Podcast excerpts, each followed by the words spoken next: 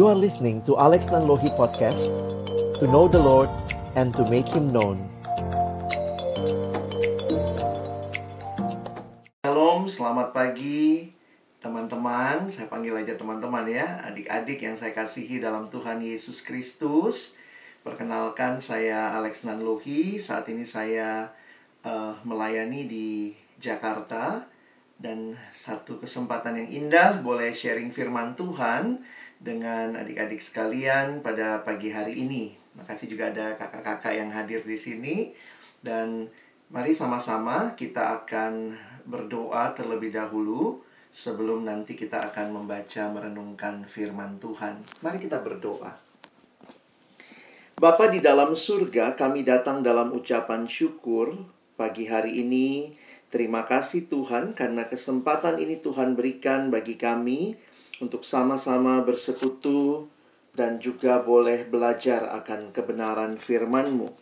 Kami percaya firman Tuhan adalah firman yang hidup dan yang menghidupkan, firman yang kudus dan yang menguduskan hidup kami, firman yang tidak berubah tetapi sanggup mengubah hidup kami.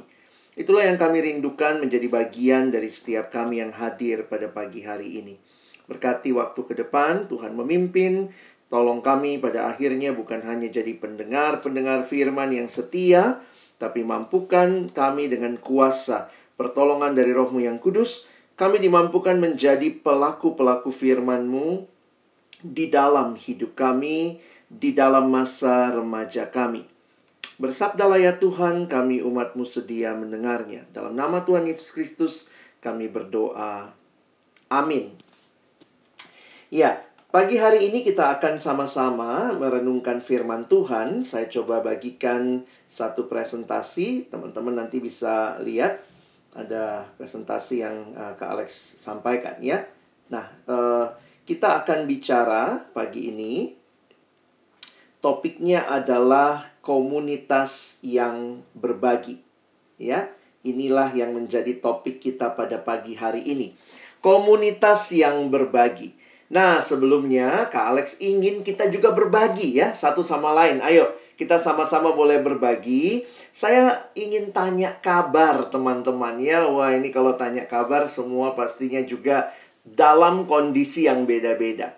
Tapi coba perhatikan di layar kalau Kak Alex tanya, kira-kira apa yang paling menggambarkan kondisimu hari ini ya? Apa kabarmu hari ini? Silakan tulis saja nomor yang paling menggambarkan kondisimu hari ini ya.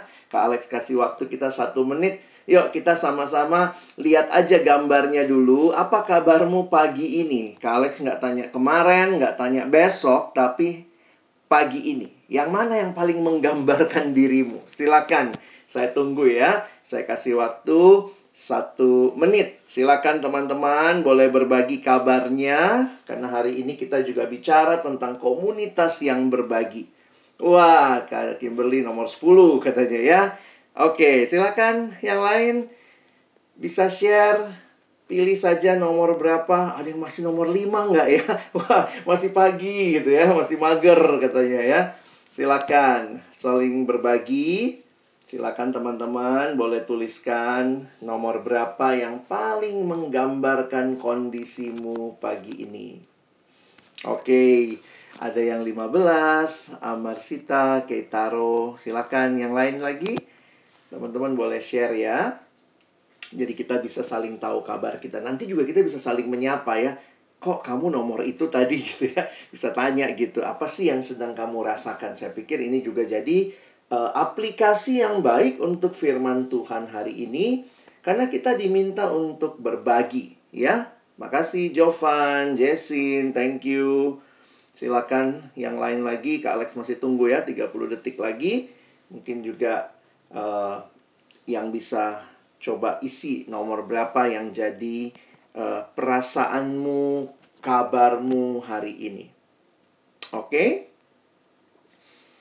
Baik, Iya, terima kasih untuk yang sudah partisipasi untuk sama-sama kita bisa saling share kabar kita.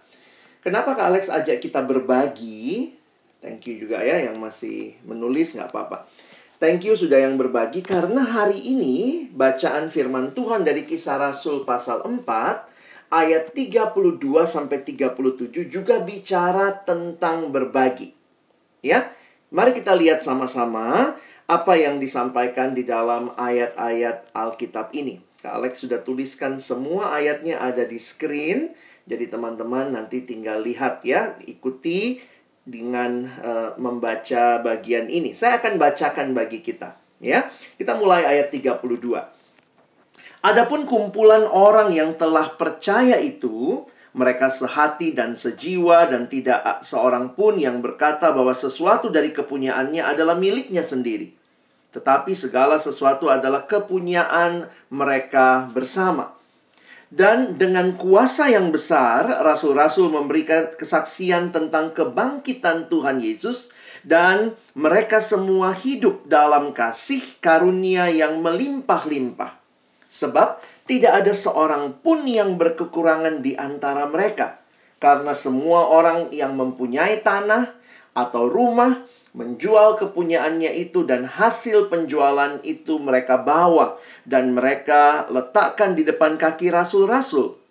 Lalu dibagi-bagikan kepada setiap orang sesuai dengan keperluannya. Dengan demikian pula dengan Yusuf yang oleh rasul-rasul disebut Barnabas, artinya anak penghiburan, seorang Lewi dari Siprus ia menjual ladang miliknya lalu membawa uangnya itu dan meletakkannya di depan kaki rasul-rasul. Sedemikian jauh pembacaan Alkitab, berbahagialah kita yang bukan hanya membacanya, tetapi merenungkannya, melakukannya dalam hidup, dan bahkan membagikannya. Nah, pagi hari ini Kak Alex ingin kita ingat ya, dalam bulan ini, kira-kira ya dua minggu yang lalu kita baru saja merayakan Paskah. Pasca yang berarti Kristus bangkit.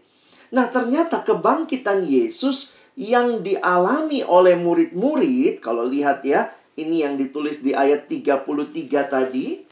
Dan dengan kuasa yang besar, rasul-rasul memberi kesaksian tentang kebangkitan Tuhan Yesus.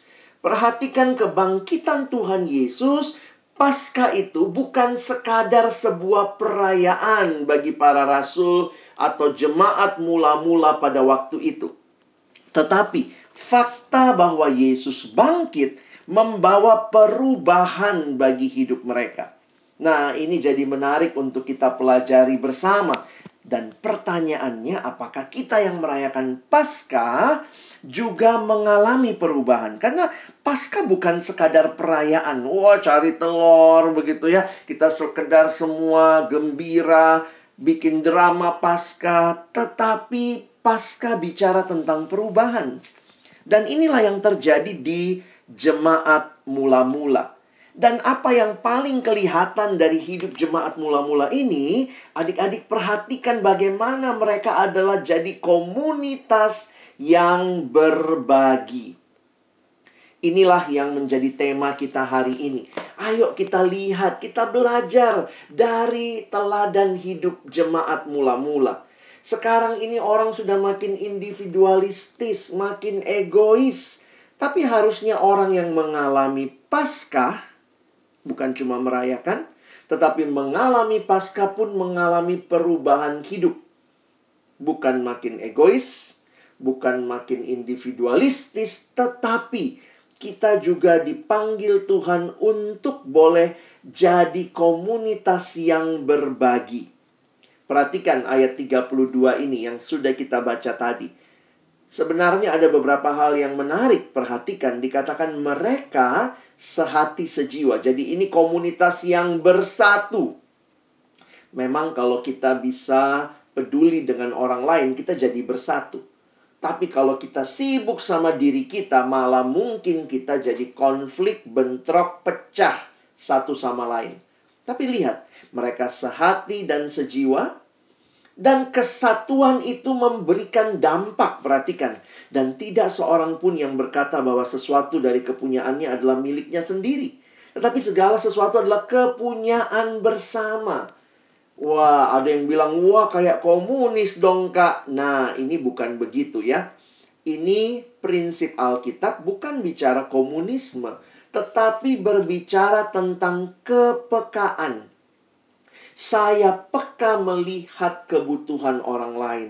Karena itu apa yang saya miliki itu cuma titipannya Tuhan sehingga kalau saya tahu saya memperoleh sesuatu itu dari Tuhan, saya pun percaya Tuhan mau pakai itu untuk orang lain. Jadi indah sekali jemaat mula-mula ini. Kita melihat mereka adalah jemaat yang saling berbagi, komunitas yang berbagi. Perhatikan dalam hal apa? Ini ditulis di ayat selanjutnya Ayat 34 dan 35. Sebab tidak ada seorang pun yang berkekurangan di antara mereka. Wah, indah ya. Kenapa tidak berkekurangan? Ya karena mereka peka. Begitu lihat ada yang punya kebutuhan, ditolong. Karena semua orang yang mempunyai tanah atau rumah menjual kepunyaannya itu dan hasil penjualan itu mereka bawa dan mereka letakkan di depan kaki rasul-rasul. Nah, rasul-rasul yang menjadi pemimpin jemaat waktu itu dikasih ke rasul-rasul lalu dibagikan. Jadi bukannya rasulnya tambah kaya ya. Wah, rasulnya mana semua? Persembahan kasih saya, kasih saya tidak. Tetapi rasul-rasul itu membagi-bagikannya kepada setiap orang dan perhatikan kalimatnya sesuai dengan keperluannya. Jadi Teman-teman yang dikasihi Tuhan, perhatikan bahwa ini adalah kepekaan yang peduli dengan apa yang jadi kebutuhan orang lain, rela membagi apa yang dia miliki, dan membaginya sesuai dengan keperluan. Jadi, bukan berarti yang kaya jual semua, lalu yang kaya jadi miskin, lalu dia kasih sama yang miskin, yang miskin jadi kaya. Bukan demikian, itu prinsip komunis jadinya ya. Tetapi prinsipnya adalah mereka sesuai dengan keperluan masing-masing. Nah, nampaknya penulis kisah Rasul Dr. Lukas tidak hanya mencatat tentang apa yang terjadi di dalam jemaat, tetapi dia juga memberikan contoh teladan. Wah, kadang-kadang kita bilang, iyalah jangan cuma ngomong doang, kata anak Jakarta. Ya, omdo, omong doang. Tetapi mana buktinya?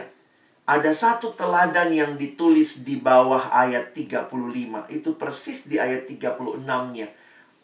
Ada teladan seorang yang melakukan hal itu.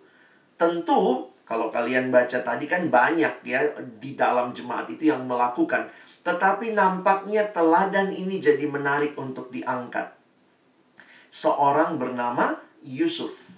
Demikian pula dengan Yusuf yang oleh rasul-rasul disebut Barnabas. Jadi Barnabas itu bukan namanya. Namanya dia Yusuf, dia disebut Barnabas itu julukannya. Kenapa dia dijuluk, dijuluki Barnabas? Karena artinya anak penghiburan. Wow. Ketika dia hadir, kehadirannya itu menghibur orang lain. Makanya disebut Barnabas. Dan dia menghibur orang lain itu indah sekali. Kalau kalian membaca seluruh kisah Rasul, paling tidak sampai pasal 15 kalian akan bertemu dengan Barnabas ini. Di ayat 37 dia menghibur jemaat dengan apa? Dengan hartanya. Dia jual ladang miliknya lalu bawa uang itu lalu meletakkan di depan kaki rasul-rasul. Nanti kalian lihat lagi, misalnya waktu Paulus bertobat, semua takut sama Paulus. Barnabas ini lagi yang sekali lagi nyata hidupnya sebagai anak penghiburan. Dia orang yang peduli dan merangkul Paulus. Zaman itu semua taunya Paulus mantan pembunuh. Wah, nggak mau dekat sama Paulus. Tapi benar-benar Tuhan pakai Barnabas jadi penghiburan. Jadi penghiburan itu tidak selamanya dengan harta ya. Tidak selamanya kalau kita punya uang kita bagi, bukan hanya itu. Apakah kalau begitu berarti orang-orang yang miskin, yang uangnya terbatas tidak bisa jadi penghiburan, tidak bisa berbagi? Komunitas yang berbagi bukan hanya bicara berbagi harta. Karena itu Kak Alex nanti rindukan kalian pelajari tentang Barnabas ini. Seorang tokoh yang mendapat julukan dan julukan itu adalah sesuatu yang memang kelihatan di dalam hidupnya sehari-hari. Nah, apa pentingnya sih kita belajar hal kayak begini? Saya mau ajak kita refleksi bersama ya. Coba kita perhatikan teman-teman bahwa kita itu adalah orang yang Tuhan hadirkan di dalam komunitas. kita harusnya bertumbuh dalam komunitas yang Tuhan berikan bagi kita. Termasuk di dalamnya ya persekutuan remaja ini, lebih luas lagi gereja, lebih luas lagi orang-orang percaya di tengah-tengah konteks bangsa Indonesia. Saya pikir kita mesti belajar ya untuk memiliki komunitas yang bertumbuh dan di dalam komunitas yang bertumbuh kita mempraktekkan kasih. Ada kalimat yang dikatakan oleh pendeta John Stott, dia katakan begini, sebagaimana ikan dibuat untuk air, umat manusia dibuat untuk kasih, untuk mengasihi Allah dan mengasihi sesama kita. Jadi inilah seharusnya yang menjadi ciri hidup orang percaya dan menarik sekali kalau katanya bahasa Indonesia itu teman-teman ya. Bahasa Indonesia itu paling gampang menjelaskan kasih. Loh kok bisa? Dibanding bahasa lain di dunia katanya ya. Karena apa itu kasih? Kasih ya kasih. Saya saya punya sesuatu. Apa itu kasih? Kasih ya kasih. Love is giving. True love is about giving everything and expecting nothing. Jadi kasih itu apa? Kasih ya kasih. Love is giving. Love is not taking. If love is taking, taking, taking, that is not love. That is rampoking. Ya. Tetapi love is giving. Karena itu belajar untuk memberi, belajar untuk berbagi. Dan apa yang dibagi? Yang tadi Kak Alex bilang ya, tidak melulu uang kok. Tidak melulu harta. Tetapi kalau perhatikan Alkitab, Alkitab kita banyak sekali berbicara tentang komunitas. Saling. Alkitab banyak bicara soal ketersalingan, ya. Atau bahasa Inggris pakai istilah one another. Coba lihat, ini beberapa ayat yang Kak Alex tulis ya. One another itu diterjemahkan di Alkitab saling. Saling mengaku dosa, saling mendoakan, saling melayani, saling mengasihi. Kalau kita adalah komunitas Allah yang menghidupi kasih, maka kita akan saling berbagi. Karena itulah ciri dari kehidupan komunitas. Kurang banyak nih one another-nya. Wah, kalau kalian lihat di Alkitab nih, Kak Alex tampilin lagi. Silakan nanti screenshot bisa kalian lihat ayatnya satu persatu. Banyak sekali di Alkitab bicara ketersalingan. Saling berbagi. Jadi kalau kita bicara hari ini, Yesusku bangkit. Kebangkitannya membawa perubahan. Dan perubahan yang harusnya nyata bagi kita adalah hidup yang berbagi. Sebagaimana yang kita baca pagi hari ini. Kita sedang ada dalam situasi pandemi yang belum selesai di bangsa ini dan bahkan di dunia. Bagaimana kita juga belajar berbagi? Indonesia ini negeri yang kaya alamnya tapi juga kaya dengan bencana ya. Kita sangat miris melihat bencana alam yang terjadi.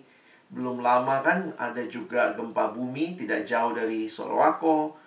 Lalu kemudian kita melihat juga ada bencana alam uh, siklon Seroja di NTT.